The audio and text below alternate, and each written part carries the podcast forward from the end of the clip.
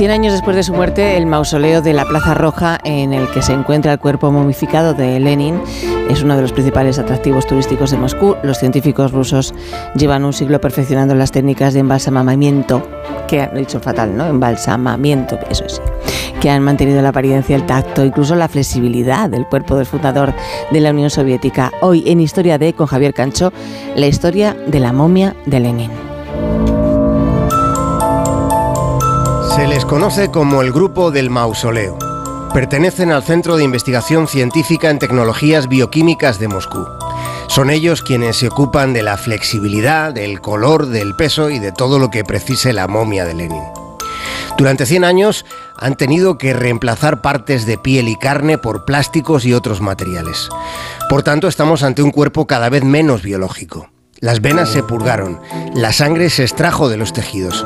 Lo que se ha hecho con Lenin es lo contrario a lo que se hizo en los procesos de momificación del pasado, cuando la atención se centraba en preservar la materia original mientras la forma del cuerpo iba cambiando. De ahí que las momias egipcias parezcan alcaparras. Si hoy miramos a Lenin, podríamos decir que al menos en apariencia está incluso más joven que cuando el 16 de enero de 1924 estaba a punto de morir.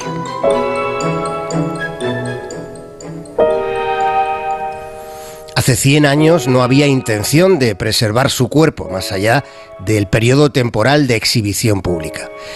Pero el gélido invierno ruso mantuvo el cadáver de Lenin en buenas condiciones durante casi dos meses, mientras multitudes cotidianas presentaban sus respetos al cadáver. Por ese fervor silencioso se consideró la idea de la momificación. Se pensó en la oportunidad que representaba una efigie de carne y hueso. El problema fue la autopsia. A Lenin le habían sacado el cerebro para analizarlo, para estudiarlo. Inmediatamente después de su muerte el cerebro fue colocado en una solución de formalina, dedicándose un laboratorio especial para estudiarlo. Fue diseccionado en centenares de rebanadas. La momia no tenía cerebro momia de Lenin yace sobre una cama de seda roja, en un ornamentado sarcófago de vidrio que lo protege de los ataques microbianos. Al principio el cuerpo de Lenin tuvo moho, le salieron verrugas, y era por el traje. Por eso Lenin es un muerto al que se le cambia el traje cada tres años. Cien años después se sigue haciendo un mantenimiento regular del cadáver. De hecho, Lenin tiene ahora menos arrugas que cuando la palmó. El cuerpo se vuelve a embalsamar una vez cada 24 meses en un minucioso proceso que dura 40 días.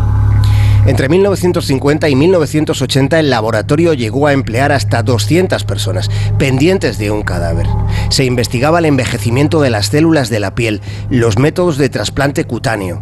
Los esfuerzos del grupo del mausoleo depararon otras aplicaciones médicas, por ejemplo una técnica para mantener el flujo de sangre a través de los riñones de los donantes durante el trasplante. Se conserva su voz hay imágenes en movimiento. Pero todo esto podíamos imaginarlo como posible. Lo sorprendente es su cuerpo, conservado por fluidos químicos, siendo espeluznantemente realista.